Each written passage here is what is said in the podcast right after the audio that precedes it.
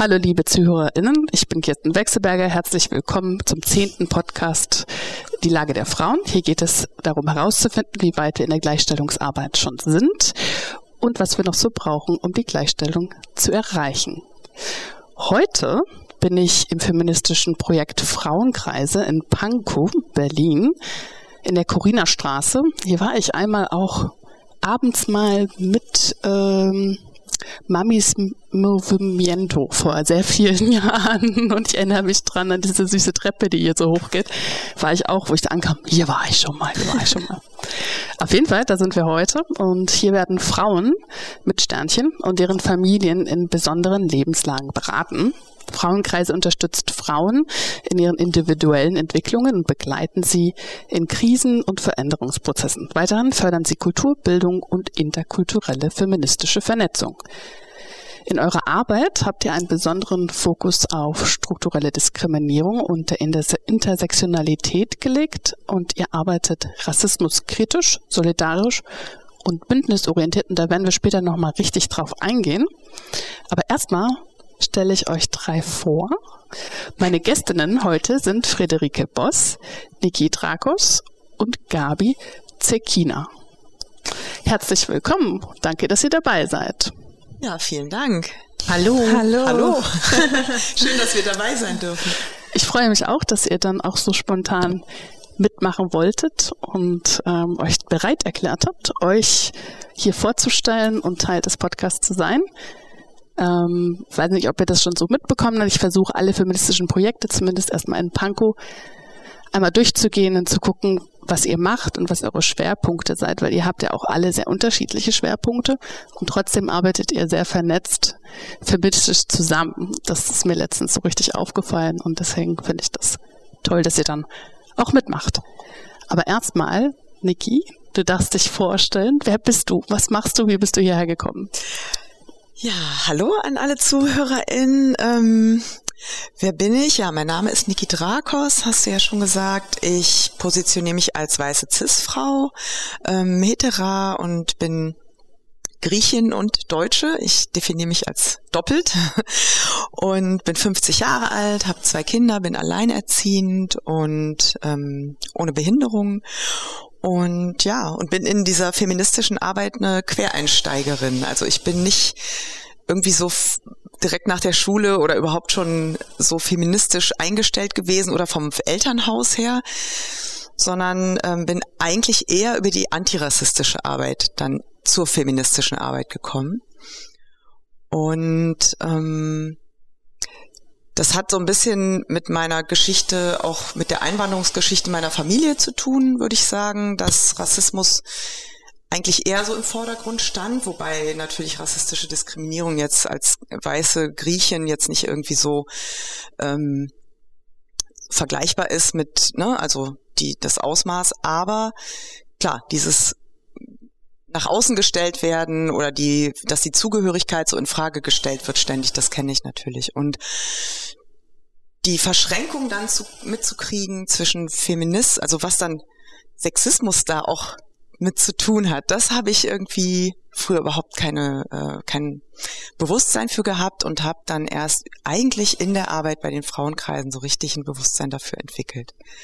Und bin dafür auch sehr dankbar. Also das ist eigentlich jetzt erst ist so mein mein Verständnis von den Systemen und so eher vollständig. Und ähm, nachhaltig und dafür bin ich auch sehr dankbar. Also es ist äh, ein tolles Umfeld und bin sehr froh, die Arbeit machen zu können. Und die Arbeit hier bei den Frauenkreisen, die ich mache, ist die Programmkoordination. So, ich bin äh, dafür verantwortlich, mir auszudenken, was wir genau für Veranstaltungen machen in der bildungspolitischen Arbeit und ja, und aber Zusammenarbeit im Team natürlich auch. Danke, Niki. Ist auch sehr spannend. Ich finde es immer sehr spannend. Sowieso in der feministischen Arbeit sehe ich das oft so von äh, äh, anderen Bereichen, Frauen dann auch mit einsteigen und sich organisieren. Finde ich immer auch sehr schön, weil das der, der Hintergrund, auch die verschiedenen Erfahrungen bereichern das dann auch wieder wenn man nicht spezifisch nur von, von einem Bereich herkommt. Und das machen auch die Projekte oft sehr, ähm, also die geben dann auch die Chance, das zu machen. Also meine Erfahrung ist, dass in vielen anderen Bereichen der Arbeit man bestimmte Qualifikationen haben muss, um in diesem Bereich arbeiten zu müssen und man kann irgendwie nicht von außen herein mal so quer einsteigen. Was ich sehr schade finde, weil ich denke, dass äh, das bereichert echt von überall her Leute zu, dabei zu haben. Dann gehen wir weiter zu Friederike. Wie lange bist du denn schon dabei? Wer bist du? Was machst du hier? Ja, hallo, ich bin ähm, Friederike. Ich bin hier jetzt seit sechs Monaten im Praktikum. Ich bin auch weiße Cis-Frau, Deutsche und able-bodied. Ich studiere soziale Arbeit, ähm, hatte lange den Schwerpunkt diskriminierungskritischer Medienaktivismus ähm, und auch einen Fokus auf gendergerechte Medizin. Und genau, ich bin jetzt hier im Praktikum, um noch weitere praktische Erfahrungen zu sammeln und auch diese ganzen Theorien, die ich so im Studium irgendwie kennenlernen durfte, hier irgendwie praktisch kennenzulernen und weiter mich zu vertiefen. Genau. Ist auch sehr spannend. Und wie findest du, ist, ist da eine große Diskrepanz, Diskrepanz zwischen dem, was du, also Theorie und Prak praktisch, also Praxis? Ähm, ich finde sehr spannend zu sehen, wie hier auf jeden Fall der, also die Intersektionalität total gelebt wird und so dieses ganze theoretische auf jeden Fall praktisch umgesetzt wird und auch einen Raum geschaffen wird, um so Räume zu verwirklichen. Toll. Finde ich gut. Hör ich gute Nachrichten, dass es hier gut klappt. Und jetzt kommen wir zu Gabi. Du bist ja wirklich schon von Anfang an dabei. Das stimmt. Und lustigerweise, so gesehen bin ich trotzdem eine Quereinsteigerin, weil seit 30 Jahren quer eingestiegen, weil ich habe eigentlich Pädagogik studiert und bin aber sehr früh, also ich bin sozusagen sehr früh eine Feministin geworden. Mir war das irgendwie sehr früh sehr bewusst die sexistische Diskriminierung, obwohl auch ich in diesem Spannungsfeld zwischen sexistischer und rassistischer Diskriminierung aufgewachsen bin, mit einem bulgarischen Vater in Ostberlin, war mir dieser Aspekt bewusst und äh, bin also sehr früh in die politische feministische Arbeit eingestiegen und über diese dann auch zur Gründung der Frauenkreise gekommen. Ich bin ja hier die Mitbegründerin neben Silke Stümner. Und ähm, genau, dazu kommen wir aber später nochmal. Ich sage nochmal was zu mir. Ich bin 57 Jahre alt. Ich bin eine weiße cis-hetera, äh, able-bodied Person. Ich bin Mama von drei erwachsenen mittlerweile Kindern und auch Oma von drei Enkelkindern. Das Muttersein ist mir auch ein ganz wichtiger Aspekt in der feministischen Arbeit, auch insbesondere das alleinerziehende Muttersein. Ich kenne beides. Und ja, und ich finde auch wichtig, dass ich eine Ostberlinerin bin. Ja, und ich mache hier bei den Frauenkreisen die Geschäftsführung und die Generalverantwortung. und freue mich sehr, was du gesagt hast, Freddy. Das hört sich schön an für mich. Ja kann ich mir gut vorstellen, wenn man so lange dabei war und dann ähm, ein, eine so junge Person wie du das auch so positiv aufnimmt und das Gute so drin auch sieht. Ja, schönes Kompliment. müsst alle, alle mal vorbeikommen. Also ich bin von dem Raum, wo wir gerade drin sitzen, auch sehr ähm, angetan. Vorher sagte ich schon mit der, der niedlichen Treppe, wie man hier hochkommt schon und das Helle ist echt Super. Ähm, da kommen wir auch gleich zur nächsten Frage. Und ich glaube, da muss ich Niki anschauen, ne, wahrscheinlich, zur Beantwortung, also mit Ausstellungen. Äh, zurzeit habt ihr ja die Ausstellung ähm, Dada, Don't Cry No More, die am 11. Februar um 19 Uhr eröffnet wurde. Ähm, könntest du was von der Ausstellung ein bisschen was erzählen? Ähm, wer die Künstlerinnen sind oder die Künstlerin ist, Kuratoren und so weiter? Ich habe mir eigentlich gedacht, Freddy könnte das auch ganz gut beantworten, weil Freddy ja auch jetzt schon ein halbes Jahr hier ist und auch mitgekriegt hat, wie die Ausstellung zustande gekommen ist und auch bei der Eröffnung da war und wir sind ja umgeben von den Bildern. Vielleicht magst du mal was davon erzählen. So, ich kann ja noch ergänzen, wenn wir noch was ähm, Ja, die Künstlerin ist Marlena Meneses Chelpi und kuratiert ist die Kunst von Carla Maria de Souza.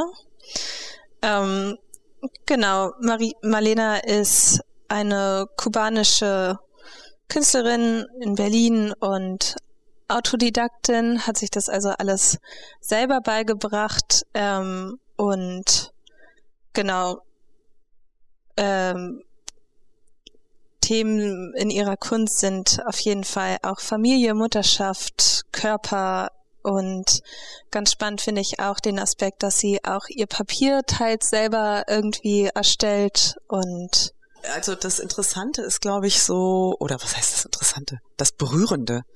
ist halt eine sehr bewegende Ausstellung, finde ich, ähm, und hat halt wirklich ganz viel mit den, äh, mit ihrer ähm, auch afro-kubanischen äh, Abstammung und Prägung, würde ich es vielleicht nennen, äh, zu tun. Und ähm, gibt auch eine spirituelle Komponente darin, die so ganz sichtbar wird in den, ähm, in den Werken. Aber ähm, ich finde auch der Aspekt Körper ist Körper und Mutterschaft ist äh, schon ganz stark im Vordergrund. Sie ist äh, halt keine etablierte Künstlerin. Also das ist halt das, was wir halt hier auch machen mit den Räumen, dass wir die Räume, die wir haben, zur Verfügung stellen für ähm, KünstlerInnen, ähm, die ja im Kunstbusiness, sage ich jetzt mal, sowieso auch wiederum marginalisiert sind und äh, immer weniger Raum bekommen, weniger Beachtung, weniger ähm, Anerkennung, ist es uns wichtig, da auch den Raum für zu schaffen. Darf ich noch was ergänzen? Also dazu würde ich auch sagen, dass da Niki sich eigentlich immer bemüht oder wir haben eigentlich immer Women of Color oder Women, äh, also Frauenkollektive. Und ich muss noch mal was zu unserer niedlichen Treppe sagen. Die ist eigentlich scheiße. das ist mir noch mal ganz wichtig zu sagen, weil unsere Räume sind einfach überhaupt nicht barrierefrei für gehbehinderte Menschen und wir wünschen uns, dass wir mehr Mittel hätten, um in barrierefreie Räume zu ziehen.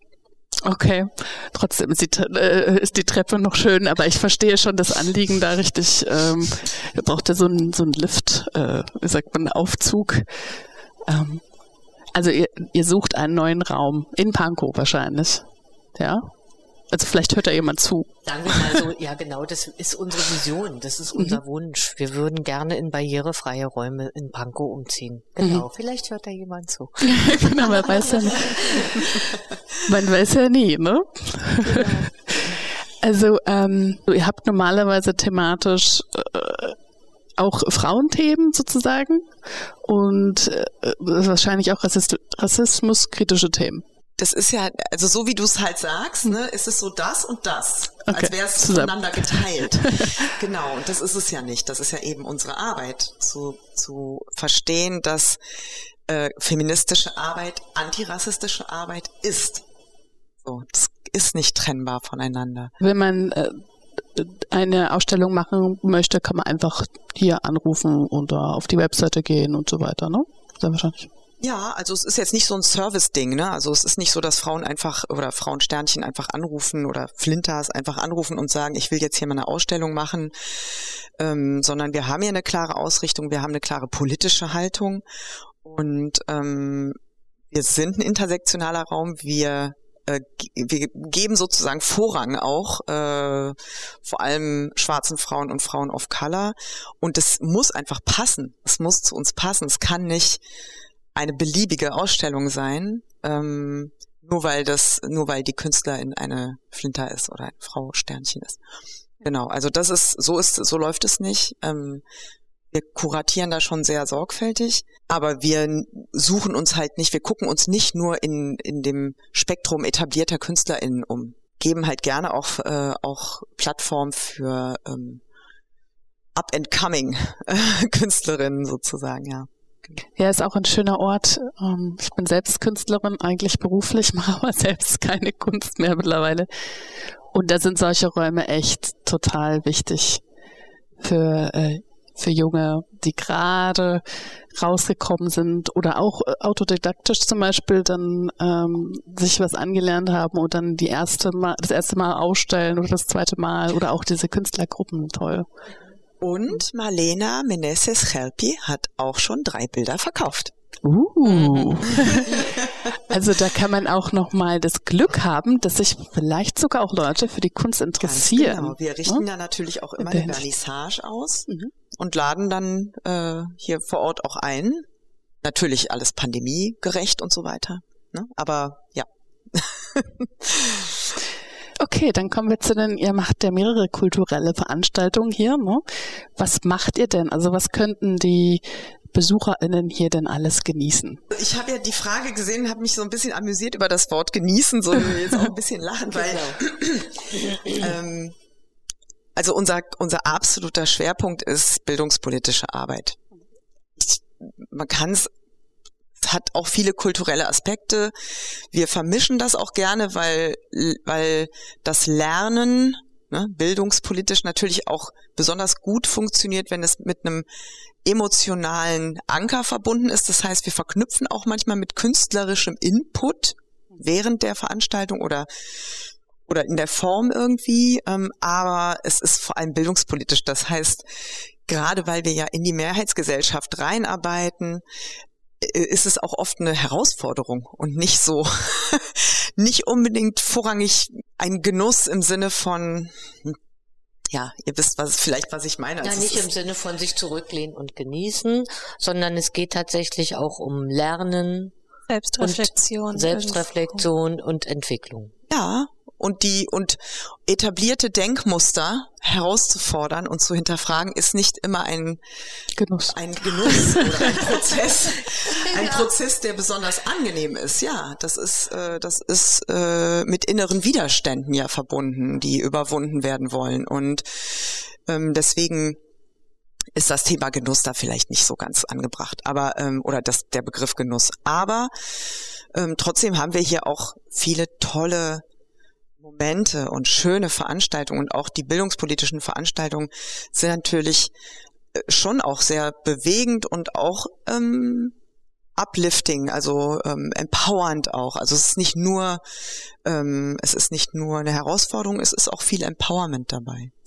Genau. Deswegen ist es, ähm, also wir, ich kann es ja mal ein bisschen konkreter sagen. Wir machen zum Beispiel Lesungen, wir machen Seminare, wir machen Workshops, ähm, Filmvorführungen ähm, und ähm, Panel-Diskussionen, Gesprächs, alle möglichen Gesprächsformate und Vorträge ähm, im weitesten Sinne zu feministischen Themen, aber aus einer intersektionalen Perspektive. Also wir gucken immer auf die Verschränkung mit äh, Rassismus oder anderen ähm, Diskriminierungsformen, aber vor allem Rassismus. Und ähm, ja, das ist so der Kern unserer Arbeit und das, der, die kulturellen Aspekte laufen da nebenher, würde ich sagen. Mhm.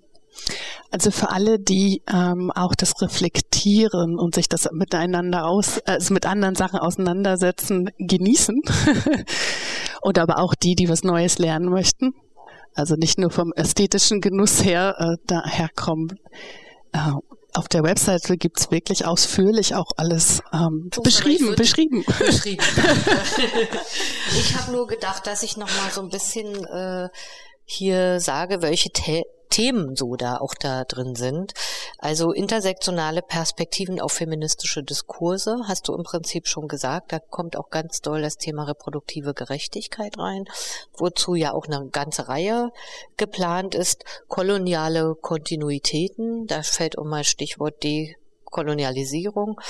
Rassistische Grenzpolitik ist auch ein Thema intersektionale feministische Analysen politischer Realitäten, also sozusagen die Verschränkung von Patriarchat, Kapitalismus und Rassismus oder Kolonialprojekten. Ähm, ganz wichtig wäre noch, da kommen wir vielleicht aber auch noch mal drauf, dass eigentlich, dass die vorwiegende, also die Mehrheit unserer Angebote sind für alle Menschen offen. Das ist uns eigentlich wichtig. Wir haben manchmal spezielle Zielgruppenangebote, aber die Mehrheit ist für jede und jeden offen. Und äh, was auch noch wichtig ist, dass zurzeit unser Veranstaltungsangebot fast ausschließlich online stattfindet. Also es finden natürlich Vernissagen vor Ort statt, aber so Sachen zum Genießen, zum ausdrücklich nur genießen, wie Kleidertausch, was wir sehr lieben, haben wir jetzt erstmal ausgesetzt. Solange bis die Pandemie sich beruhigt hat. Ne? Naja, ich kann mir vorstellen, im nächsten Programm das schon jetzt zum Sommer hin und so, da könnte das schon nochmal ja. Rolle spielen, denke ich schon, ja. Und dann schön Kleidertausch mal wieder. Ähm, und wir haben natürlich trotzdem auch, das muss man auch noch dazu sagen, wir haben natürlich auch solche kulturellen Angebote oder Kreativräume äh, für Flinter, sage ich jetzt mal. Also wir haben einen Chor, wir haben Filmwerkstätten, wir haben so Selbsterfahrungsreisen äh, und Gruppen. Ne? So, das ist trotzdem etwas, das merken wir oft nicht so, weil wir das nicht selber inhaltlich bestücken. Das sind so Frauen, die mit uns assoziiert sind und die das Angebot relativ autonom durchführen, aber eben mit uns kooperieren. Hört sich an wie ein Riesenprogramm eigentlich, um ehrlich zu sein. Eigentlich ist also, es ja auch ja, so. Es das ist, war ja auch noch nicht alles. Es war auch noch nicht alles. Ja, das ist, ist immer sehr ähm, erstaunlich, was, was die Frauenzentren so leisten. Ne? Vom Eva habe ich das auch schon bekommen, was das alles da am Programm, auch Paula Panke und so. Für das, was äh, finanziell äh, gegeben wird, sozusagen vom Staat und das, was da rauskommt, ist echt wow. Also ja, ich sage immer, wir spinnen immer Stroh zu Gold. Auf jeden Fall. Hört sich so an. Sieht auch so aus. So, dann kommen wir auch zur nächsten Frage. Wie ist denn euer Verein strukturiert und wie lange gibt es euch schon? Ähm, ihr habt auch so eine tolle Geschichte auf der Webseite. Wäre toll, wenn ihr da ein bisschen was drüber erzählen würdet. Ich gucke Gabi an, ich glaube, die möchtest du beantworten, die Frage. Ja, ich glaube, da bin ich auch die Richtige dazu, was zu sagen. Ich muss, du musst mich bitte nur erinnern, dass ich zu jetzt noch was sage. Also ich sag mal was zur Geschichte, weil okay. da komme ich ja auch her. Also die Herkunft der Frauenkreise ist aus der Lila Offensive. Und da komme ich auch her. Und die Lila Offensive hat sich 89 im Oktober in einer Küche in Ostberlin gegründet. Und es waren so eine ganze Menge Frauen, die aus verschiedenen Frauen zusammenhängen und Initiativen aus dem Osten kamen. Da gab es ja viel, viel mehr, als so allgemein immer bekannt ist. Und ja, und zwar eigentlich sehr klar, dass unser politischer Anspruch von Anfang an war, sich in die gesamte gesellschaftliche Umbruchssituation einzumischen und einzubringen. Und eigentlich finde ich, dass so dieses Big Picture und diese Intersektionalität schon fast ein bisschen daherkommt, dass schon damals unser Anspruch war, dass es um den Umbruch der gesamten Gesellschaft geht, dass Feminismus kein Spartenthema ist, sondern dass es alle betrifft und um die gesamte Gesellschaft geht. Auf jeden Fall haben wir uns im November dann in der Gethsemane-Kirche zum ersten Mal öffentlich vorgestellt. Und das hatte eine irrsinnige Resonanz und dort wurde dann die Idee geboren, sich am 3. Dezember in der Volksbühne zu treffen. Und das war ja natürlich so ein historisches Momentum. Also das war tausende Menschen aus der ganzen Republik wow. waren dann äh, und es wurde der unabhängige Frauenverband gegründet der sich dann auch in der Folge, also dessen Vertreterinnen sich dann in der Folge an den runden Tischen politisch betätigt haben.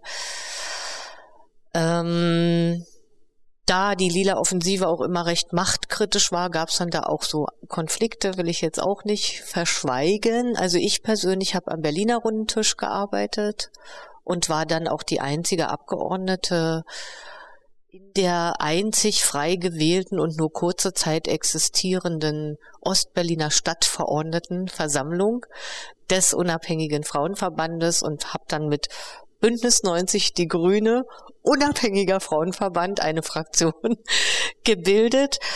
Äh, und tatsächlich war es bei mir so, dass ich aus, äh, also das war ja noch nicht mal ein Jahr, und es hat mir sowas von gereicht. Also ich wollte da raus, ich wollte weg, ich wollte aus dem machtpolitischen Kalkül der Realpolitik weg und wollte irgendwie was Empowerndes machen. Und aus, das war meine Motivation letztendlich. dieses Projekt zu gründen. Die Idee war so seit 90 geboren und seit 92 waren wir dann auch in der Senatsförderung. Und äh, die andere Mitgründerin war Silke Stübner, die kommt auch aus der Lila-Offensive. Die ist seit den 90er Jahren dann nicht mehr dabei. Dann bin ich hier alleine äh, geblieben. Ich habe ja dieses Projekt wirklich auch ganz lange alleine gemacht. Also das ist ja eins der wenigen Projekte, was nur mit einer geförderten Stelle Jahrzehnte überlebt hat. Ähm, seit 2014 gab es dann irgendwie eine zweite Stelle. Jetzt, da komme ich zu jetzt, sind wir äh, ganz schön eigentlich angewachsen, sage ich mal. Wir haben jetzt, also meine Stelle ist da, dann ist eine Stelle da für die Programmkoordination, eine Teilzeitstelle muss man leider auch sagen, immer. Ne, so, das ist, kommen wir auch noch zu den Finanzierungsproblemen. Dann haben wir jetzt seit neuestem eine halbe Stelle für die Werbung und Öffentlichkeitsarbeit. Und unschätzbarer Wert sind immer die Praktikantinnen, die völlig äh, ehrenamtlich hier oder andere Frauen, die ehrenamtlich hierher kommen und sagen, wir wollen gerne mit euch arbeiten. Seit 2017 haben wir ja sozusagen aus uns heraus noch ein neues Projekt geboren. Und das ist äh, ein Empowerment- und Beratungsprojekt von und für geflüchtete und eingewanderte Frauen. Und äh, das kommt also auch noch dazu. Und da gibt es seit letztem Jahr eine 25-Stunden-Stelle, die Kadiato Diallo äh, besetzt hat. Also und das ist auch ganz wichtig. Und dann haben wir noch die Birgit im Team. Das möchte ich auch nicht vergessen. Das ist nämlich ohne Birgit sind wir alle total aufgeschmissen.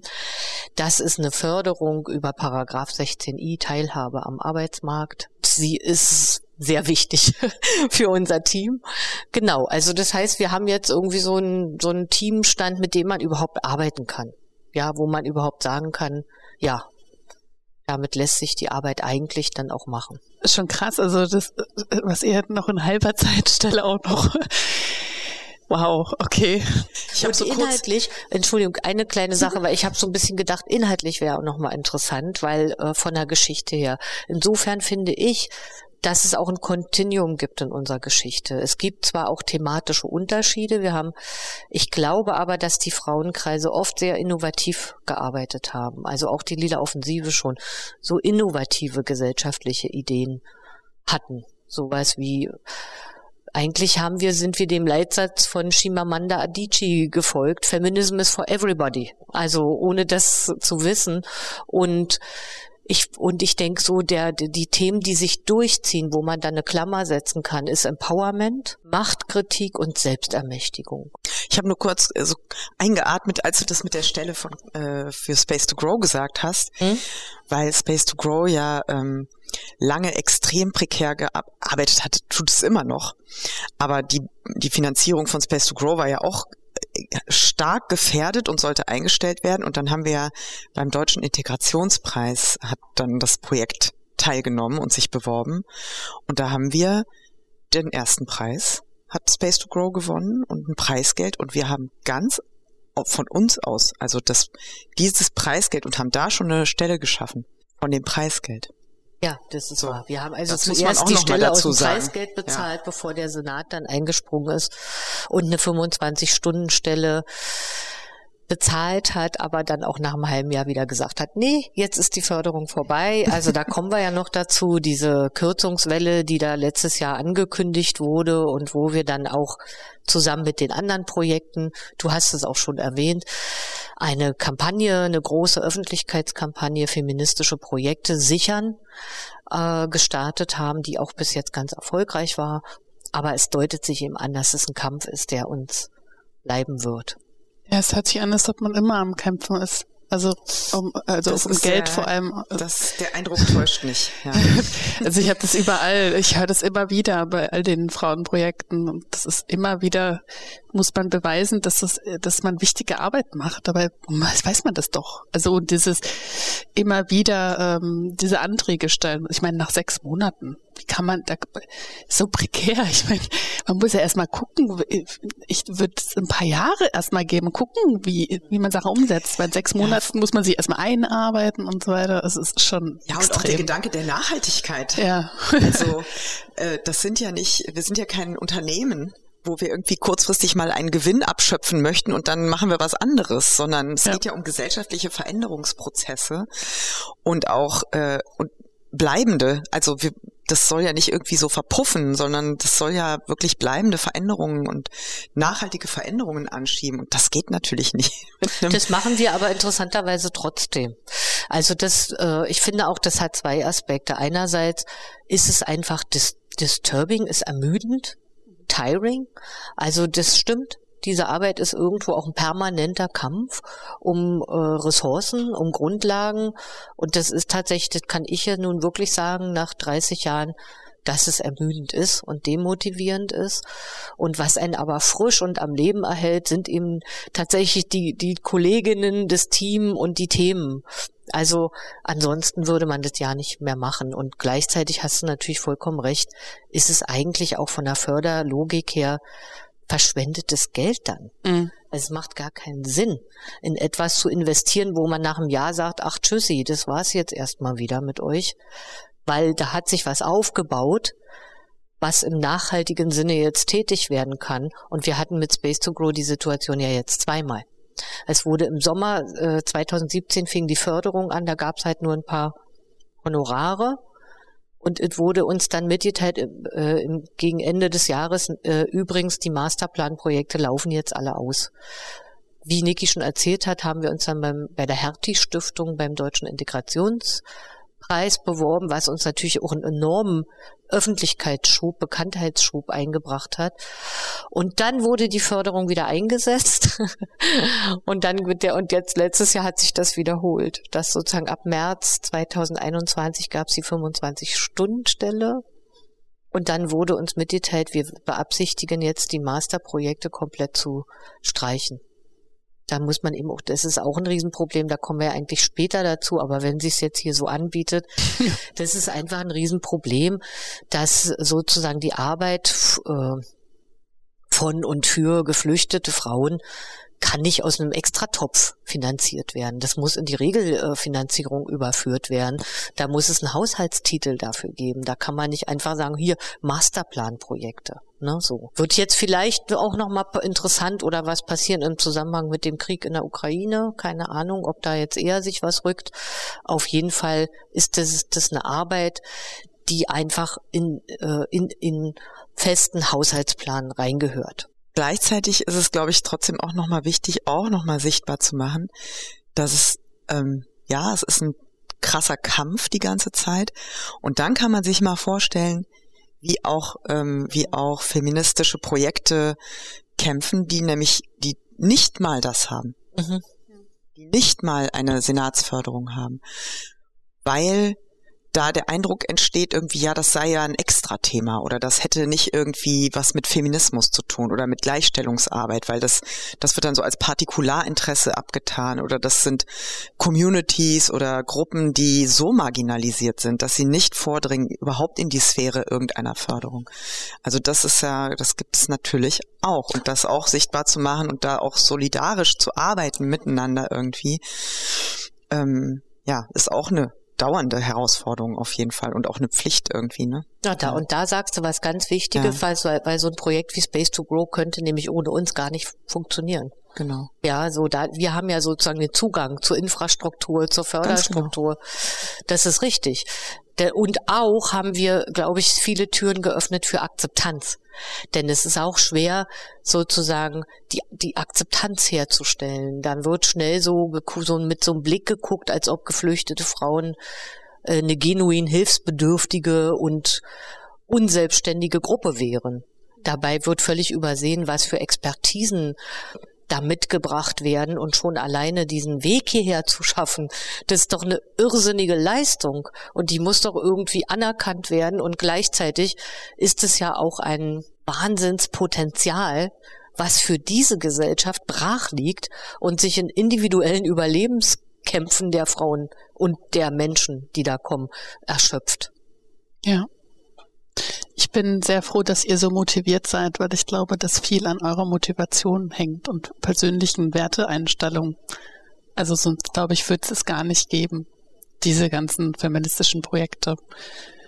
Ja. ja. Alle ja. Nee, ist wirklich so. Wenn, wenn es nur, also wenn wir so den Stift fallen lassen würden um irgendwie 17 Uhr oder keine Ahnung, so wie, ne, so nach dem, so Arbeit nach Vorschrift, dann wäre das auch nicht möglich. Ja. Aber. Ihr seid aktivistisch drauf. Immer mit ganz viel Power. Ja, also ja. auf jeden Fall, ja, wir sind engagiert und motiviert. Das kann man sagen. Das stimmt. Ja, und, und wir machen, tatsächlich machen wir ja auch gewisserweise politischen Aktivismus. Du vielleicht mehr als andere von uns, aber im Grunde sind wir alle da in der Ecke unterwegs. Das ist wahr. Soll ich da gleich schon mal auf deine nächste Frage kommen? Ja. Oder willst du die Kann, selber erst nochmal stellen? Das kannst du gern. Weil wir sind ja weiter. jetzt schon mittendrin in dem Thema, warum wir äh, oder was für uns intersektionale, feministische rassismuskritische Arbeit äh, bedeutet und Solidarität. Im Grunde haben wir das jetzt auch schon besprochen. Ich kann nur noch mal sagen, so also intersektional, solidarische, feministische Arbeit ist irgendwie das, was uns ausmacht und ist auch das, was uns motiviert.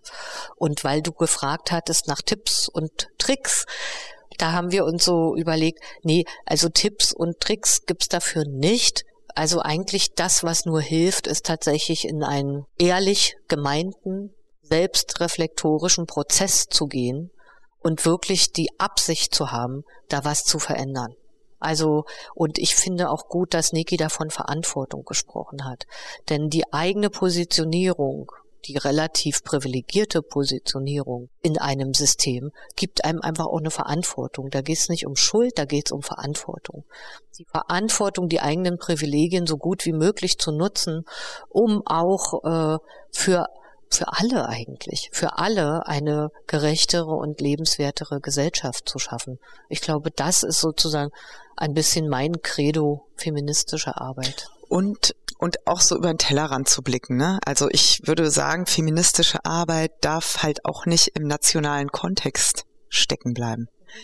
Das ist ein bisschen, also oder das ist sehr, was uns auch ausmacht, dass, und das ist auch eine antikoloniale Perspektive, dass wir uns nicht nur in diesem, innerhalb der Grenzen von Deutschland oder der EU oder Europa verorten, sondern, ähm, sondern Feminismus halt als globales Projekt denken und ähm, erstens bemüht sind zu vernetzen, durchaus global zu gucken, was passiert eigentlich in der Welt und feministische äh, Agenda und feministische Kämpfe gibt es überall. Die haben wir auch nicht hier erfunden. Und ähm, die zusammenzubringen, dafür ein Bewusstsein zu schaffen, darüber zu informieren, davon zu lernen, vor allen Dingen auch. Ähm, das ist total wichtig und zu sehen, dass feministische Errungenschaften, die hier innerhalb eines privilegierten Kontextes zum Beispiel dann erkämpft werden, sind zwar gut, das ist nicht verkehrt, aber es darf halt nicht vergessen werden, dass es wieder im Verhältnis steht zu, äh, zu der zu dem kolonialen Projekt, das global wirkt und das ja auch Frauen wiederum betrifft und wo wir Teil dieser Unterdrückung sind. Dieses Spannungsverhältnis und auch diesen Widerspruch immer wieder irgendwie zu benennen und den sichtbar zu machen, den zu auszuhalten und zu gucken, wo können wir denn da angreifen? Also wo können wir da einhaken und was können wir dazu beitragen, den immer mehr aufzulösen und auseinander zu basteln irgendwie? Ja, hast du gut gesagt. Und ich würde jetzt noch mal ein bisschen so konkret reingehen, was es zum Beispiel für die Projektarbeit heißt. Konkret heißt es, ich gucke mir meine Programminhalte mal genauer an.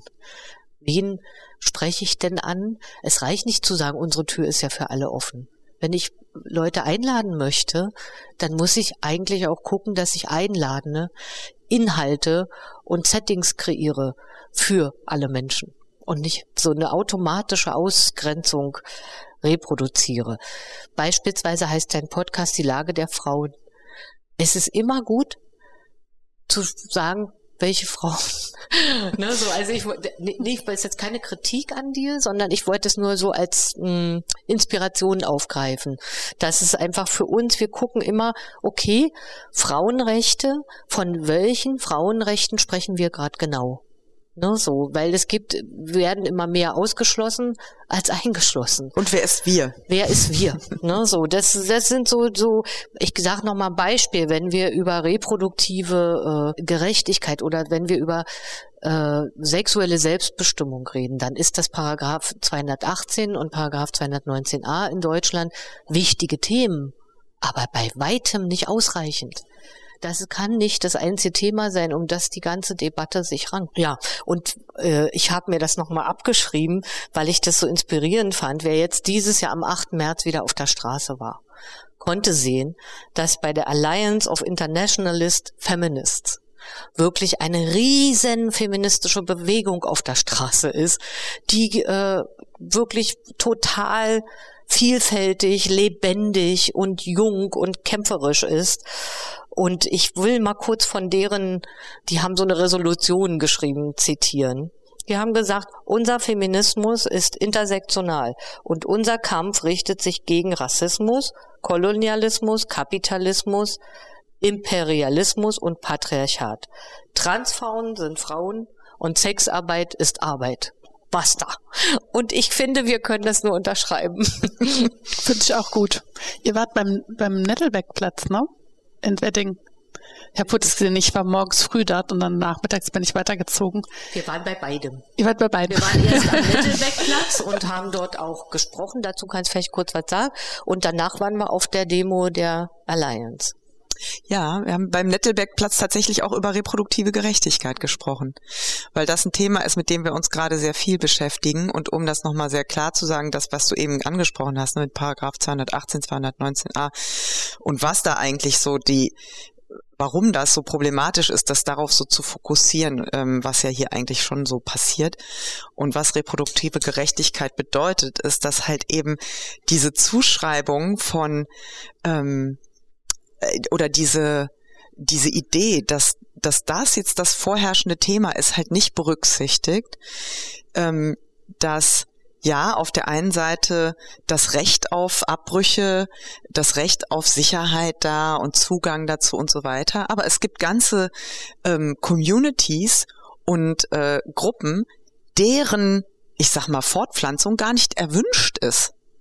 Und da kippt das genau ins Gegenteil. Und da ist dann das Narrativ, äh, da ist dann das Narrativ durch und durch rassistisch und eugenisch geradezu, also wo, ähm, wo geguckt wird, ähm, wie kann verhindert werden, dass, äh, dass bestimmte Gruppen überhaupt, äh, überhaupt Zugang zu Schwangerschaft zu äh, Schwangerschaftsvorsorge, Nachsorge, zu sicherer Schwangerschaft und zu sicherer Versorgung der Kinder und dem auf dem Leben mit äh, mit ihren Kindern haben.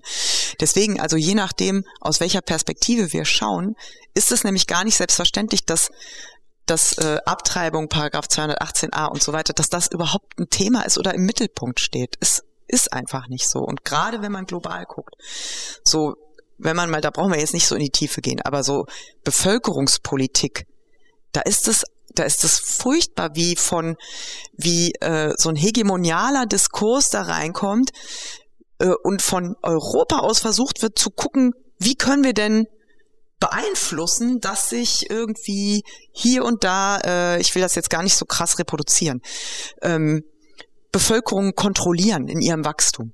Also das ist äh, absolut rassistisch und kolonial und weiß vorherrschaftlich. Ich, und ich würde gerne mal, du hast ja, machst ja immer das ganz große Bild auf, ist auch gut so. Ne? Mhm. Ich wollte nur noch mal eine kleine äh, Anekdote vom Nettelbeckplatz erzählen, weil das auch so beeindruckend war. Weil äh, Niki hat ja für uns gesprochen und sie hat eben als erstes gesagt, dass sie ausdrücklich, weil es bis jetzt überhaupt kein Thema war, keiner der Reden, es waren gute Reden dabei. Das würde ich damit nicht sagen. Äh, Nochmal alle Transfrauen hier grüßen möchte, solidarisch und die Sexarbeiterin. Da rannte aus dem Publikum jemand auf sie zu, das war ein, aus meiner Sicht ein Mann, und äh, schrie irgendwas, jetzt, jetzt höre es aber auf oder jetzt ging es aber zu weit das war irgendwie interessant. Das war so ein klein, der ging dann zum Glück wieder ab, weil sie ihn auch vollkommen ignoriert hat. Aber das war so ein kleiner, Entschuldigung, so ein kleiner Schreckmoment.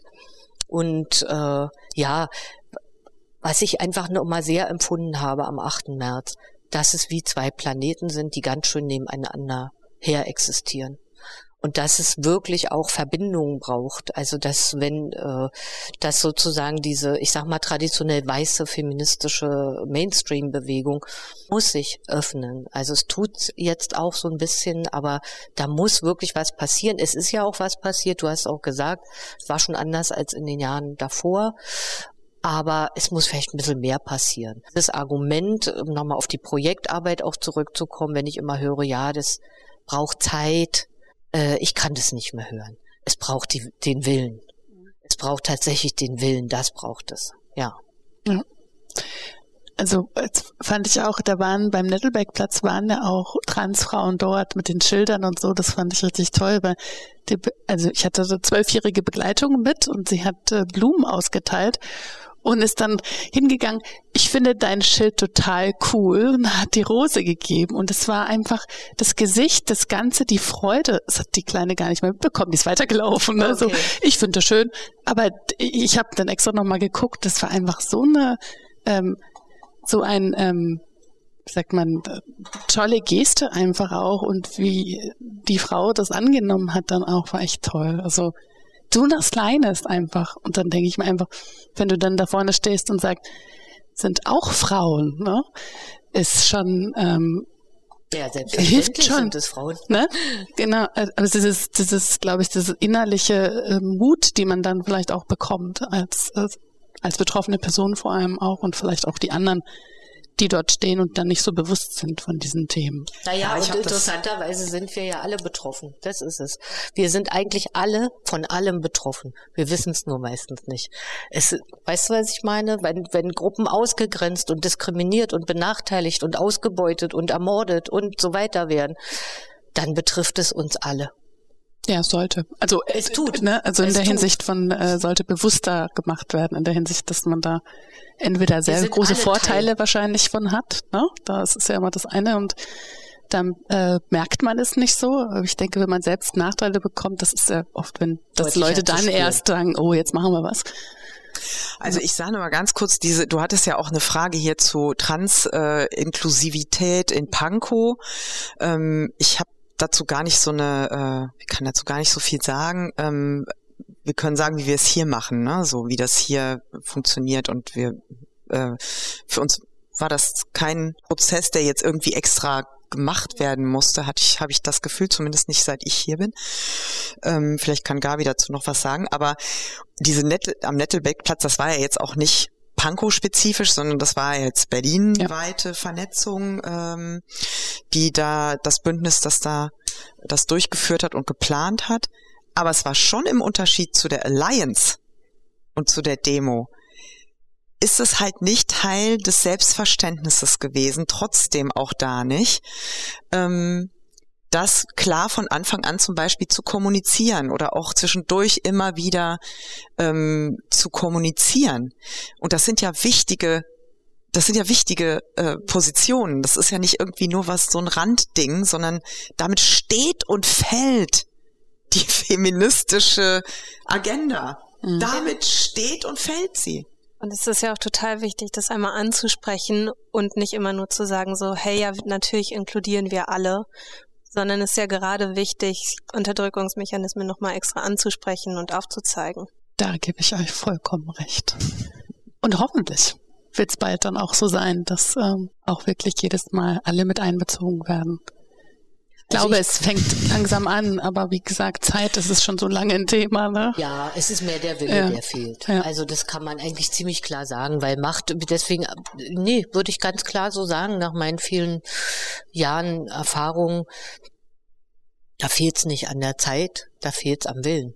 Und ähm, was Transinklusivität oder Transmenschen betrifft, gab es ja schon auch heftige Diskussionen unter den weißen Frauenprojekten. Das kann man nicht anders sagen. Und was ich persönlich ist jetzt ein bisschen abschweifend von unseren Fragestellungen, aber doch, ich finde ganz interessant, dass Machterhaltungssysteme oft mit Emotionen kommuniziert oder legitimiert werden, dass dann immer so eine Argumente kommen wie, aber ich fühle mich so und so und das lasse ich mir nicht nehmen. Aber eigentlich sind es keine Gefühle, eigentlich sind es Gedanken und zwar abwertende Gedanken über andere Menschengruppen. Das äh, finde ich ist nochmal eine sehr interessante Aufforderung für jeden und alle darüber mal nachzudenken. So. Ja, für uns war das jetzt eine Selbstverständlichkeit, dass wir alle Menschen äh, willkommen. Und da wir eben immer wieder Machtmechanismen mit thematisieren und mitdenken und auch in den Programminhalten widerspiegeln, ist es dann auch so, dass die Menschen auch tatsächlich kommen. Es ist nämlich überhaupt kein Wunder, sondern es gibt da sozusagen eine Ursache-Wirkung. Trotzdem würde ich zum Beispiel über mich niemals sagen, dass ich ausgelernt habe und da äh, irgendwie super Bescheid weiß und super aufgestellt bin.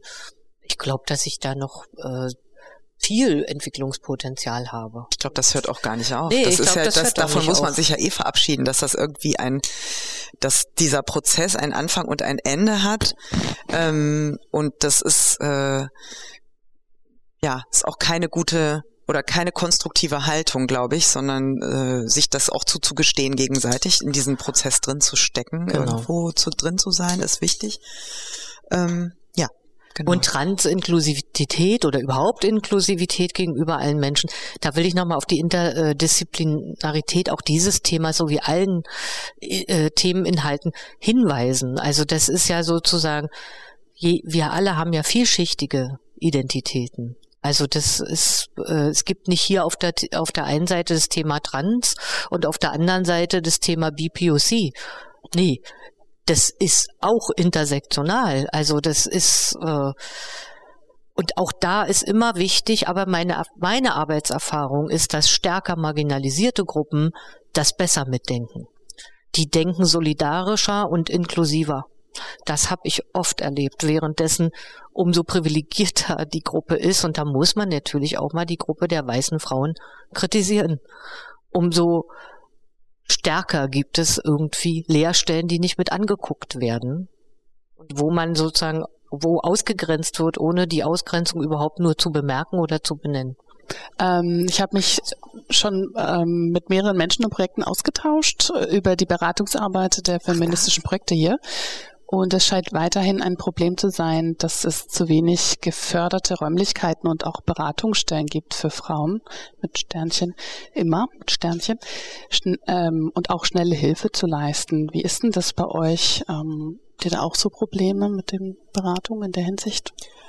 Also, ähm, also erstmal ganz kurz zu den Beratungen, die wir überhaupt machen. Also einmal das Projekt Space to Grow ähm, macht ja die macht ja Workshops und Einzelberatungen von geflüchteten Frauen für geflüchtete Frauen. Das sind ja auch wirklich Teamerinnen, die aus den Communities kommen, die selber die Fluchtgeschichte oder die eigene Einwanderungsgeschichte haben und von daher auch wissen, wovon sie sprechen. Und da ist immer mehr Bedarf als Angebot von unserer Seite. Also da wir können immer mehr Mittel dafür gebrauchen. Aber ansonsten haben wir noch eine psychologische Beratung bei uns, äh, und zwar einmal äh, auf Deutsch, Englisch und Spanisch. Ähm, wirklich eine Psychotherapie, die kostenlos und anonym ist, die wir einmal die Woche anbieten für ähm, drei Stunden pro Woche und wir haben eine ähm, ein Mental Health Counseling von einer Psychologin, einer äh, schwarzen Britin, äh, Felicia Lazaridou, die das speziell für BIPOC anbietet, also für schwarze Menschen und indigene Menschen und Menschen of Color und ähm, auch drei Stunden in der Woche. Und das sind die Beratungen oder die Beratungsformate, die wir bei uns haben.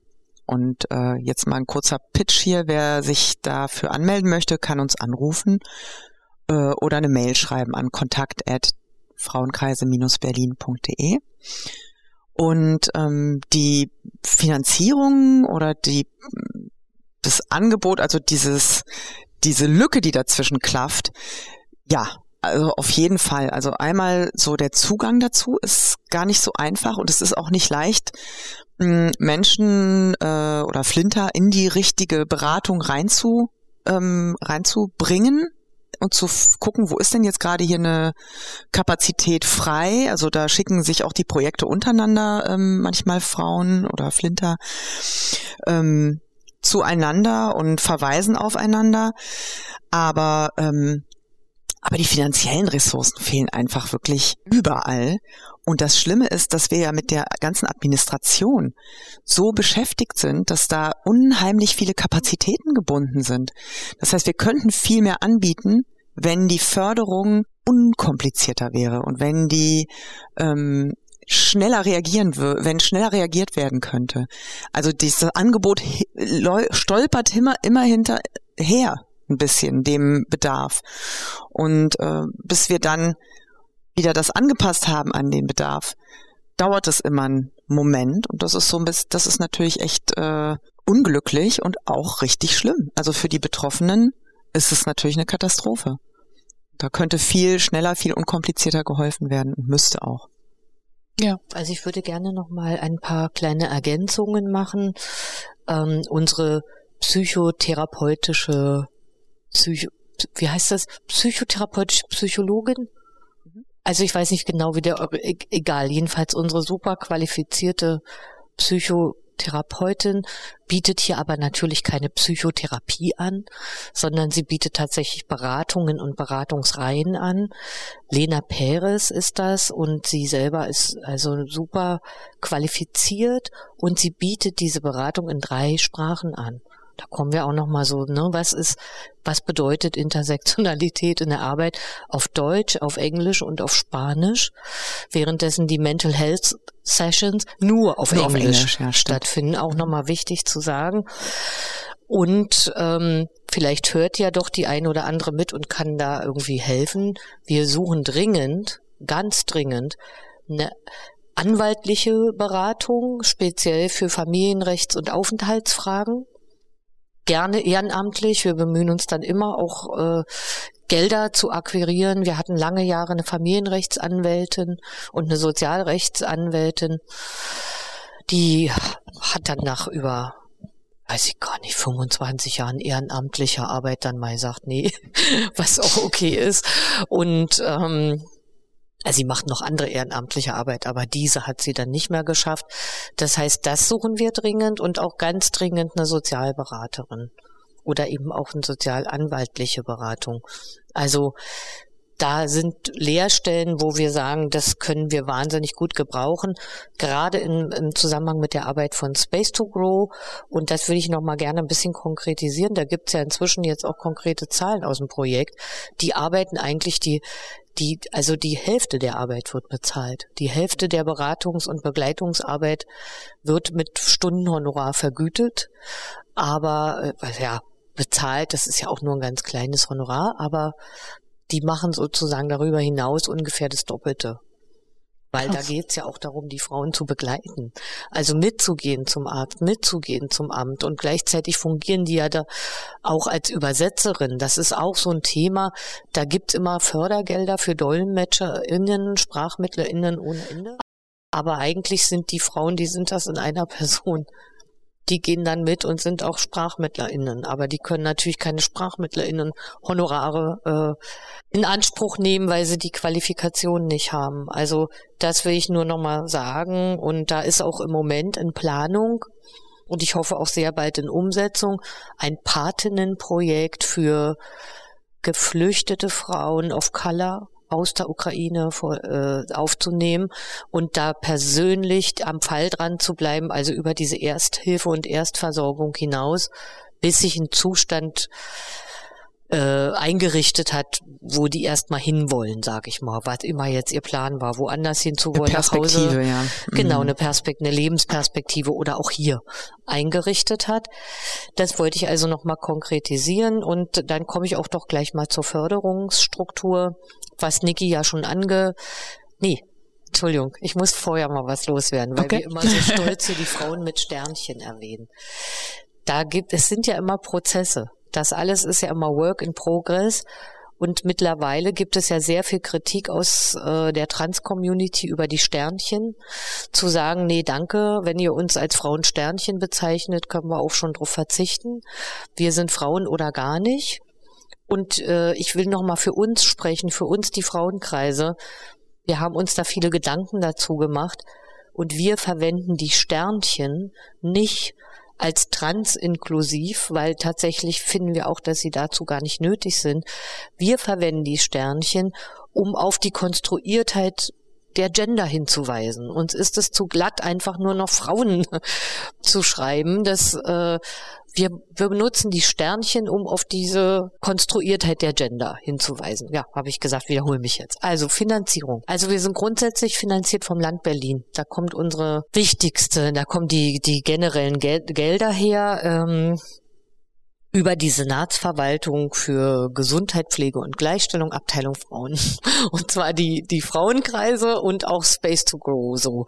Dann gibt es halt noch so, wie gesagt, eine geförderte Stelle, die dann eine Kofinanzierung vom Land, Berlin wiederum über eine Servicegesellschaft und Bundesmittel über die Bundesagentur drin hat. Dann bekommen wir auch eine kleine Förderung vom Land Brandenburg für Space to Grow in Brandenburg, also für Workshop-Arbeit in Brandenburg.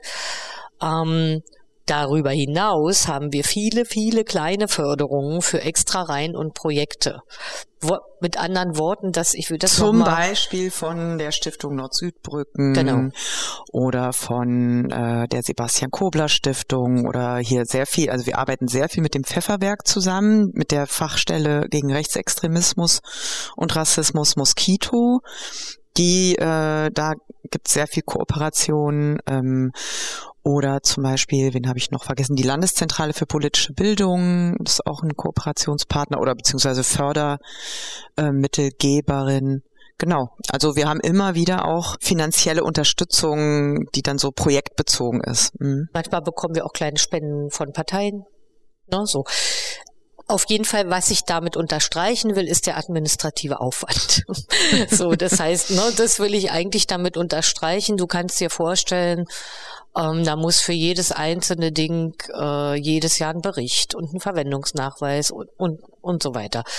Also da, das wäre auch eine meiner Forderungen. Ich finde, also ich, hatte schon erwähnt, das erwähne ich jetzt hier nochmal kurz, dass die Senatorin Kalaici sozusagen als Abschiedsgeschenk einen Haushaltsentwurf hinterlassen hat, in dem wir, die feministischen Projekte, massiv gekürzt wurden. Dagegen haben wir eine Widerstandskampagne organisiert, feministische Projekte sicher finanzieren und ähm, die werden wir auch weiter fortführen, weil es, es hat schon gute Früchte getragen. Also im neuen Haushaltsentwurf der neuen Senatsverwaltung unter der Senatorin Grote können wir schon mal feststellen, dass wir besser aufgestellt sind, was gut ist, aber noch nicht ausreichend ist, weil wir haben auch mehr Bedarfe. Wir sind sozusagen chronisch unterfinanziert. Ich fange mal an damit, wie unsere Stellen eingestuft sind. Wir könnten alle eine anderen Einstufung arbeiten und das wäre auch angemessen. Ja, so. Wir könnten alle eine Vollzeitstelle haben und das wäre auch angemessen. Ja, das sind so, dann gibt es Inflationsausgleiche, Mietsteigerungen, barrierefreie Räume, die wir uns wünschen und so weiter. Also das heißt Tarifangleichungen mit den Corona-Sonderzahlungen, die gesetzlich beschlossen wurden, war ein ewiges Hickhack, bis wir nun mal wenigstens berechtigt wurden, die auszuzahlen, noch im März. Und das ist eben genau dieser Widerspruch, von dem wir heute schon öfter gesprochen haben. Wir, die feministischen Projekte, jetzt nicht nur wir, sondern alle feministischen Projekte, waren diejenigen, die im ersten Lockdown sofort reagiert haben. Wir haben weitergearbeitet. Wir waren nicht monatelang nicht erreichbar, sondern wir waren immer zu erreichbar. Wir haben neue telefonische Beratungsangebote aus nichts gestampft. Wir haben die Programminhalte umgestellt. Wir haben uns in für Homeoffice aufgestellt. Wir haben Online-Veranstaltungsprogramm entwickelt. Wir haben zum Beispiel speziell wir jetzt wieder die Frauenkreise haben auch unsere Programminhalte angepasst und haben über den Lockdown sozusagen kritisch feministisch begleitet. Das heißt, wir waren da und wir sind dann die letzten, die so von der Corona nur mal so als Beispiel, ne, so die dann e, wo dann ewig die Frage ist, bekommen wir die nun oder wie oder was? Ähm, genau. Das heißt, wir brauchen mehr Geld. Wir brauchen vor allem eine sichere Finanzierung. Wir sind immer noch in einer Fehlbedarfsfinanzierung. Und das ist eigentlich ein Skandal nach 30 Jahren Arbeit. Ja, eigentlich müssten wir eine Art institutioneller oder zumindest fest äh, Fehlbedarf hat auch Vorteile, weil man seinen Fehlbedarf auch anzeigen darf. ja, so, aber es hat auch wirklich viele Nachteile und für mich persönlich, da ich diese Arbeit ja auch mache, hat es auch den enormen Nachteil, dass damit ein wahnsinniger bürokratischer Verwaltungsaufwand verbunden ist. Und ich wünsche mir natürlich, wir hatten das auch mal, ich weiß nicht, ich wünsche mir das zurück, dass wir wieder Verträge haben, wo man einfach eine Summe hat, die man über zwei Jahre frei verwenden kann, aufgeteilt nur in Personal- und Sachkosten. Weil wir sind wirklich sehr zuverlässige Träger, die auch kein Geld verschwenden und alles ganz ordentlich abrechnen. Und so viel Vertrauen müsste eigentlich sein, dass man dann nicht so ganz kleine Fonds hat, wo man dann nachher jeden Stift irgendwie äh, nochmal belegen muss. Das ist, das hält einfach zu sehr auf und dafür sind die Fördersummen auch inzwischen dann trotzdem, das ist die positive Nachricht, zu groß, um dann noch so kleinteilig damit, äh, also ich wünsche mir eine sichere Finanzierung, ich wünsche mir mehr Finanzierung und ich wünsche mir eine unbürokratischere Finanzierung. So kann ich das eigentlich mal zusammenfassen. Und in der Art der Finanzierung steckt ja auch eine Botschaft drin. Mhm. Das ist ja, das hat ja eine Metaebene. Und dieses ständige Kämpfen um Anerkennung und um und um Würdigung und äh, und die, diese dieses Zerrissensein zwischen einerseits die Ressourcen in diese eigentliche Arbeit stecken zu wollen, aber dann in dieser Administration drin zu sich aufzureiben. Das geht so ein bisschen an dem vorbei, was diese Arbeit eigentlich äh, bedeutet. Das ist ein grundgesetzlich garantiertes äh, das sind grundgesetzliche Garantien, die wir eigentlich äh, haben. Gleichstellung und äh, Gleichberechtigung. Und das wird so ein bisschen behandelt, als wäre das so etwas, was man im Luxus in Zeiten des Überflusses sich leistet. Und wenn es dann gerade mal nicht so gut geht, dann kann man das vielleicht mal streichen, weil jetzt haben wir, brauchen wir gerade was anderes. Aber das muss eine absolute Priorität bekommen. Das ist Artikel 3, die Würde des Menschen und so weiter und gleichzeitig, das steht ganz oben an das geht nicht, dass das irgendwie immer so behandelt wird als etwas, was wir äh, als ein Nice to have und nicht als ein Must have. Das ist ein absolutes Muss. Ich glaube auch, dass wir ganz äh, wichtige Akteurinnen der zivildemokratischen Entwicklung sind. Wir sind extrem wichtig für diese Stadt. Und das möchte sich auch mal in den Finanzierungen widerspiegeln. Ja, auf jeden Fall. Also für die, die vielleicht zuhören, von den PolitikerInnen, die dort ähm, auch Entscheidungen treffen dürfen. Hier sind wieder sehr weise Worte. Die könnt ihr euch ganz gut mal auf die Fahne schreiben. Jedes ist, weil ich höre das ja selbst auch immer, immer diese Promises, ne? Also wir machen, wir machen, aber wenn es dann wirklich darum geht, darum zu kämpfen, ist es doch nicht, also nicht bei allen Parteien, ne? Ähm, bei manchen schon eher, aber nicht bei allen. Wir sind ähm, ja auch ganz guter äh, Dinge momentan, weil wir, äh, also die Berlin-Wahl ist ja letztendlich nicht so schlecht. Ist ja eigentlich gut ausgegangen, erstmal so gut wie möglich, sage ich mal so. Ja, ja. und äh, genau. Und ich muss schon sagen, dass wir auch ein bisschen, da ist ein bisschen frischer Wind reingekommen. Also wir können es auch ganz direkt spüren, dass es jetzt tatsächlich doch mehr auch Frauen of Color gibt in der Politik, was wir für sehr wichtig halten. Und dann freuen wir uns auch sehr, dass der Aspekt der intersektionalen Gleichstellung dann auch eine gewisse Priorität jetzt und in Zukunft genießen wird. Toi, toi, toi. Ja. Es wird auf den Tisch geklopft. so, da kommen wir auch schon zum nächsten Teil. Das habt ihr auch eigentlich schon angerissen und eigentlich schon auf eine Art schon beantwortet. Und das ist, was beinhaltet denn richtige Gleichstellungsarbeit für euch? Auf eine Art habt ihr es eigentlich schon gesagt, aber vielleicht nur noch einmal kurz Zusammenfassung. Ja, ähm, also wir Freddy haben ja, will mal was sagen. Genau. ja, also ganz wichtig, was jetzt ja auch schon viel unterstrichen wurde, ist natürlich Intersektionalität, Antidiskriminierung, ähm, sind zwei super wichtige Schlagpunkte, die wir ja auch selber immer beachten. Ähm Dann spreche ich doch mal ein. Soll ich mal politisch, also die politische Umsetzung, was jetzt nicht sozusagen direkt nur unsere Projektarbeit betrifft, mhm.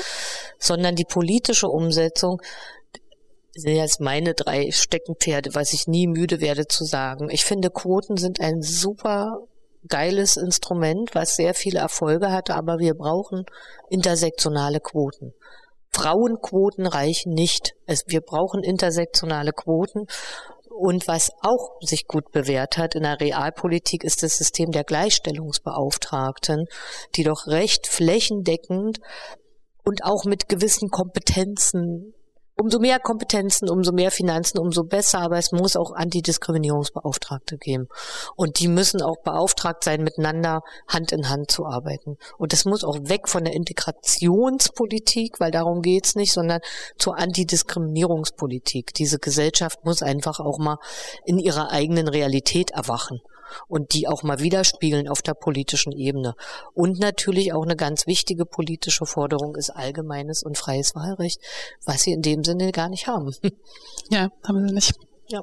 ja, also an der gesetzlichen Front, sage ich mal, sind ja viele sind viele Sachen zu, also ich äh, kann ja mal so ein bisschen Überblick, also wir haben ja schon gesprochen über den Paragraph 218, 219a. Das sind so, das sind so äh, Sachen, die sind auch allen geläufig oder würden auch alle direkt mit feministischer Arbeit verbinden vielleicht. Aber ähm, was, äh, also sowas ganz Banales wie Ehegattensplitting. Das, mhm. ne, so mhm. Steuergesetzgebung mhm. und so weiter. Also da, da geht's auch schon los. Ne? Also feministische Arbeit ist nicht nur, ist in, es steckt in der Gesetzgebung drin. Und ähm, Neutralitätsgesetz, dieses elende Neutralitätsgesetz, das verhindert, dass äh, das Kopftuch tragende Personen äh, gewisse Berufe ausüben dürfen oder nicht ausüben dürfen. Und die vermeintliche religiöse Neutralität, die ein, ein Märchen ist, die gibt es nicht. Und wer sich einbildet, dass wir hier in einem absolut säkularen Staat leben, wo nichts religiös, wo keine christlich-hegemoniale Dominanz äh, besteht, ist im Irrtum. So, also das Neutralitätsgesetz muss kippen, dann gibt's das Prostituiertenschutzgesetz, das auch von äh, Prostituierten heftig abgelehnt wird. Und ähm, also da muss, da muss, muss man ran. Und äh, genauso das Transsexuellengesetz ist genauso. Und das wurde ja jetzt in der letzten Legislaturperiode noch von der Bundes, vom Parlament irgendwie dann doch nochmal durchgewunken. Und es wurde nicht gekippt. Ähm, das ist einfach ein Skandal. Also das muss auf jeden Fall gehen. Und dann äh, Wahlrecht ist wichtig. Also wir stehen absolut für allgemeines Wahlrecht für alle. Menschen und zwar völlig Unabhängigkeit, unabhängig von Pass oder Nationalität, Herkunft. Äh, ne? Also nicht nur im EU-Kontext, sondern wirklich Menschen, die äh, hier leben, sollten ihre Umgebung mitgestalten können politisch. Und äh, genauso ist es mit der Bewegungsfreiheit. Das ist auch ein, das ist auch ein Recht oder ein Gesetz, ein etwas, was in Gesetzen drin steht oder begrenzt ist durch Gesetze, was nicht, äh, was nicht vereinbar ist mit einer feministischen Einstellung, weil, äh, weil globale koloniale äh, Besitzverhältnisse durch diese ähm, durch diese Migrationsrechte oder Migrationsgesetzgebung aufrechterhalten werden. Also diese, die Ungleichverteilung von Zugängen zu Sicherheit, zu Gesundheit, zu Lebensqualität, zu Bildung äh, und so weiter ist durch diese Gesetze, die sind, das sind rassistische Gesetze, sind die, werden die ähm, zementiert. Ja. ja. Und das also für ist, die das wird, muss wird es weg. Wo das mit der Bewegungsfreiheit, da meinst du wahrscheinlich äh, dieses äh, mit einem Pass eben, ne? Wenn ich jetzt zum Beispiel einen deutschen Pass habe, ist es für mich total easy, nach Afrika zu reisen und keiner macht sich Sorgen. Wenn du aber aus Afrika kommst und du möchtest hierhin, dann musst du alle möglichen Nachweise erstmal und wie viel Geld du auf dem Bankkonto hast und so alles nachweisen. Das weiß ich, weil ich selbst aus Namibia komme. Also es ist schon äh, ziemlich krass in der Hinsicht, dass ähm, ja, aber was wir auch meinen, auch, ne? hast du recht, und wir meinen aber auch speziell rassistische Einwanderungsgesetze, die sozusagen entgegen allen UN-Charters für Menschenrechte stehen.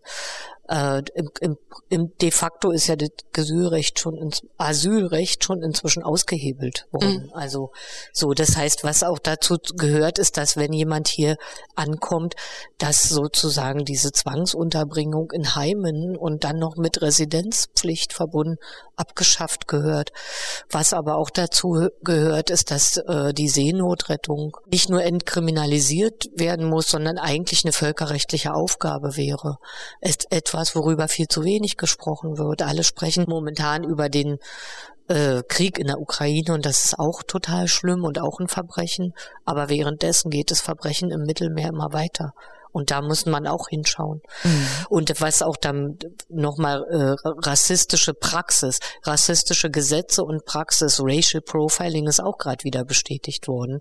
Und das ist auch äh, kriminell, dass Leute aufgrund ihres Aussehens rausgefischt werden und überprüft werden und diskriminiert werden und so ja eigentlich auch an der ähm, Ausübung einfach ihrer Lebensrealität gehindert werden. Ja, und das, was ich wichtig finde, was du auch nochmal gesagt hast, wichtiges Stichwort Partizipation, Antidiskriminierung und Partizipation.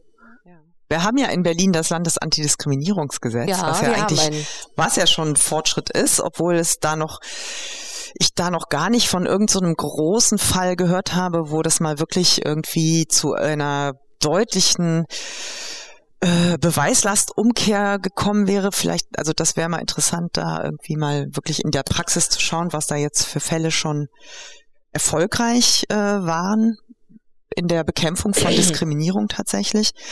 Ähm, aber das ist natürlich schon ein Vorteil äh, der Berliner äh, Gesetzgebung hier auf jeden Fall. Genau. Und ich möchte trotzdem noch mal drei Sätze zu dem Krieg in der Ukraine sagen. Mir ist es doch wichtig, weil ich glaube, dass wir gar nicht heute jetzt hier sitzen können und so einen Podcast machen können, ohne dazu was zu sagen.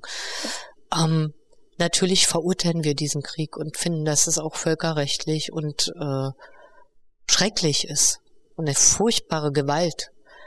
Aber was nicht diskutiert wird, ist die doppelte Gewalt, die Menschen of Color erleben, die daran gehindert werden, auszureisen, denen der Zugang zu Zügen verweigert werden, die an jeder Grenze eigentlich absolut völkerwiderrechtlich gestoppt werden, auf die geschossen wurde zum Teil, ja, diese, diese Bigotterie und diese Doppelmoral, an der sich eigentlich White Supremacy zeigt, weiße Vorherrschaft und nichts anderes.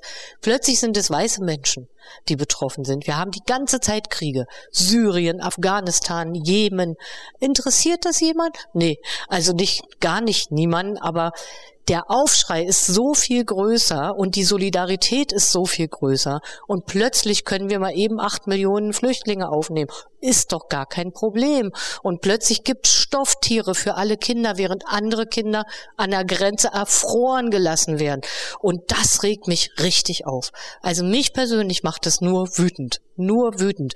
Und gerade in, zu der gleichen Zeit sind im Mittelmeer irgendwie endlose Frauen und Babys ertrunken aber die kam aus Afrika. Mich regt diese Doppelmoral so dermaßen auf. Und das ist sozusagen, das ist auch unsere Motivation, glaube ich, warum wir auch nicht nachlassen werden, immer wieder den Finger auch, sag ich mal, auf die Wunde zu legen und zu sagen, Leute, hier ist was nicht in der Ordnung. Und Beste an der ganzen Geschichte ist, dass immer wieder jetzt ich höre sozusagen als Legitimation, was ich verstehen kann, gut, ist nah dran kann ich verstehen. Viele Leute haben auch Freunde, Freundinnen, Bekannte, Verwandte, kann ich auch verstehen. Dann kommt aber als nächstes Argument, na ja, äh, Syrien ist ja auch so eine ganz patriarchale Kultur. Also das, was da so zu uns gekommen ist, ich finde, ich finde das ein sehr interessantes Argument, weil ich äh, möchte mal in Frage stellen, dass die Ukraine keine ganz patriarchale Kultur ist. Also ich würde, ich würde mal sagen, dass das, das, also ist ein interessantes Beispiel, wo sich jede, jeder Mensch mal fragen kann, was hast du eigentlich für Bilder im Kopf? Und stimmen deine Bilder eigentlich? Ist das so? Dass die ukrainische Kultur uns wirklich so viel näher ist? Ist es wahr? Weißt du? Es ist aber auch immer noch nicht eine Ausrede, Leute nicht aufzunehmen. Nein, ne? also das ist, können ja nicht dafür, wenn sie jetzt zum Beispiel ne? Hast du vollkommen, nee, nee, nee, ich, ich gebe dir da auch vollkommen ja, recht, ja. aber ich will nur so diese Mythen hinterfragen, die dann auch drumherum gestrickt werden. Oder es wären nur syrische Männer gekommen. Was für ein Unsinn. Das ist ein Krieg. Da sind ganz viele Familien gekommen, Kinder, Frauen. Das stimmt überhaupt nicht. Also ich, weißt du, ich will nur auf diese Bilder hinweisen, aber ich gebe dir natürlich vollkommen recht, dass das alles überhaupt kein Argument ist. Die einen mit offenen Armen, Verpflegungsbeuteln, Stofftieren und allem zu will willkommen zu heißen und die anderen abzuweisen, ähm, und dem Ertrinken zu überlassen. Ja, ja. Ähm, ja, also es ist ja nicht nur die der Unterschied, der gemacht wird zwischen jenen, die also äh, innerhalb der Gruppe den derer, die aus der Ukraine flüchten.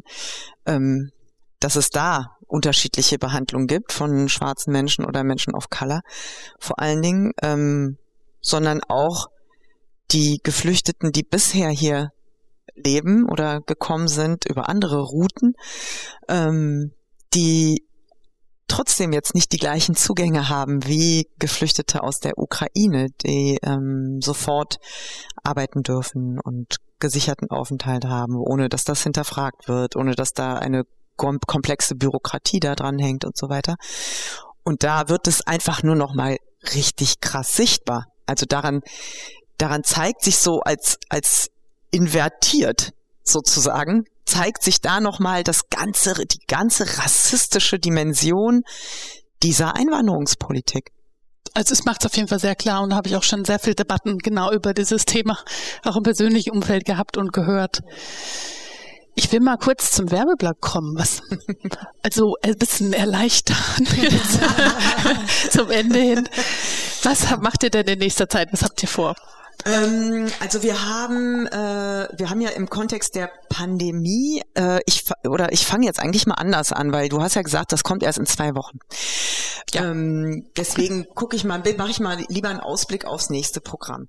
Wir haben eine Reihe, die kommt zu reproduktiver Gerechtigkeit, wo wir, das haben wir auch eben gesagt, international äh, auf die Suche gehen sozusagen nach nach äh, der Frage, wie wird denn reproduktive Gerechtigkeit in anderen Teilen der Welt gelebt oder wie wird darüber gesprochen, was wird dazu gearbeitet?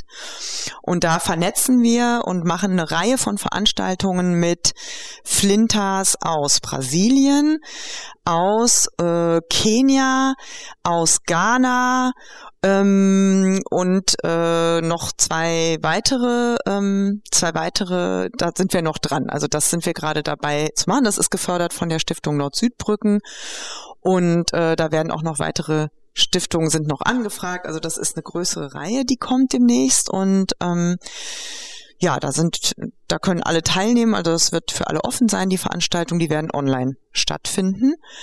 Und ähm, in der näheren also jetzt sehr konkret, im nächsten Programm ähm, wird es ein, eine Filmvorführung geben äh, zu, das hat, hängt auch mit reproduktive Gerechtigkeit zusammen ein bisschen, aber es geht um Eugenik.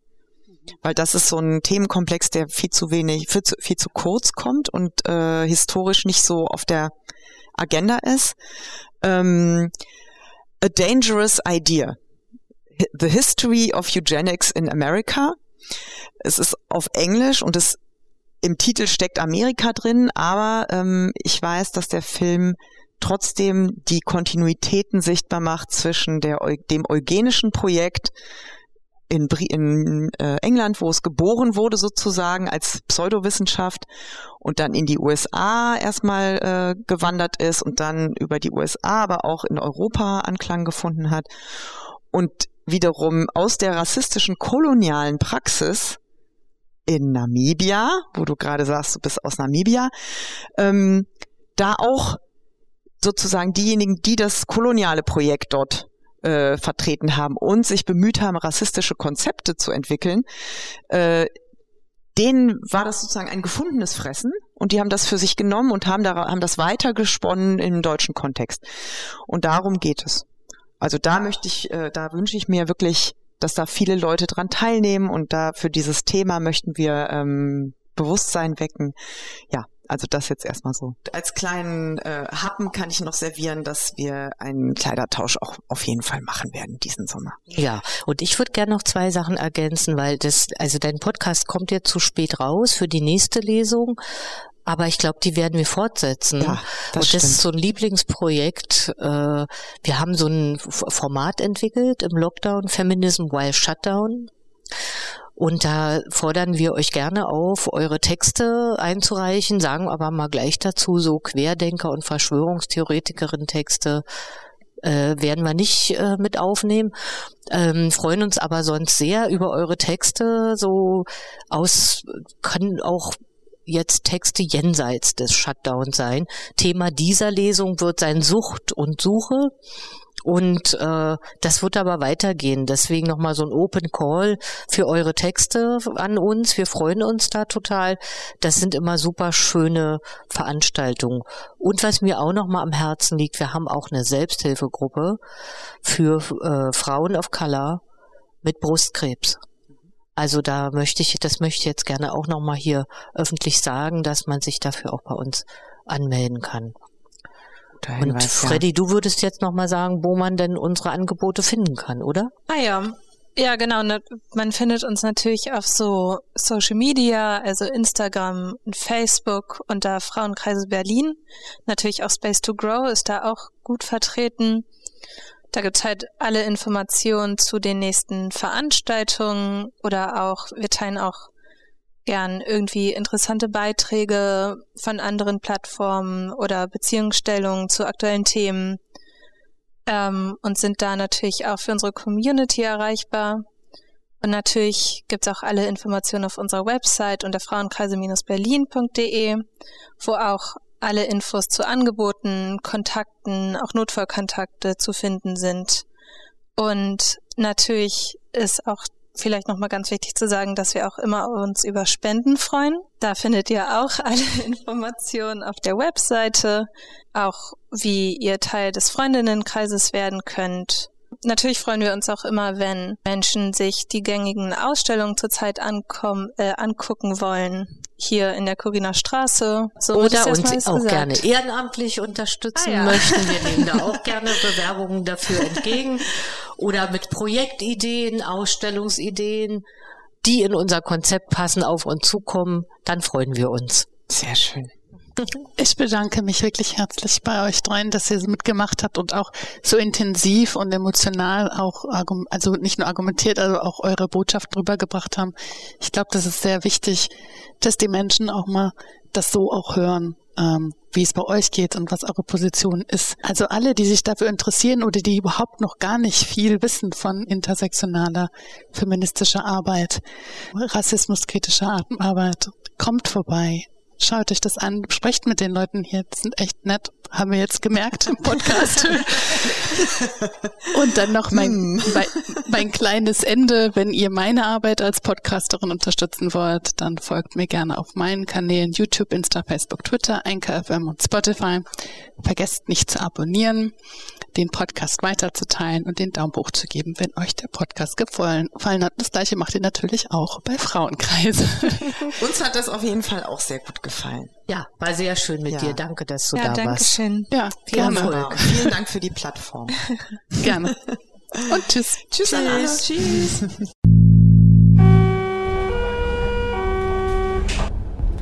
Nächste Station. Die Abschaffung des Patriarchats. Umsteigemöglichkeit zur feministischen Perspektive und einem schöneren Leben mit Feminismus. Bitte beachten Sie beim Ausstieg. Dieser Podcast dient den Stand der tatsächlichen Gleichstellung zu erörtern. Vielen Dank. Ausstieg. Links. Die Lage der Frauen mit Kirsten Wechselberger.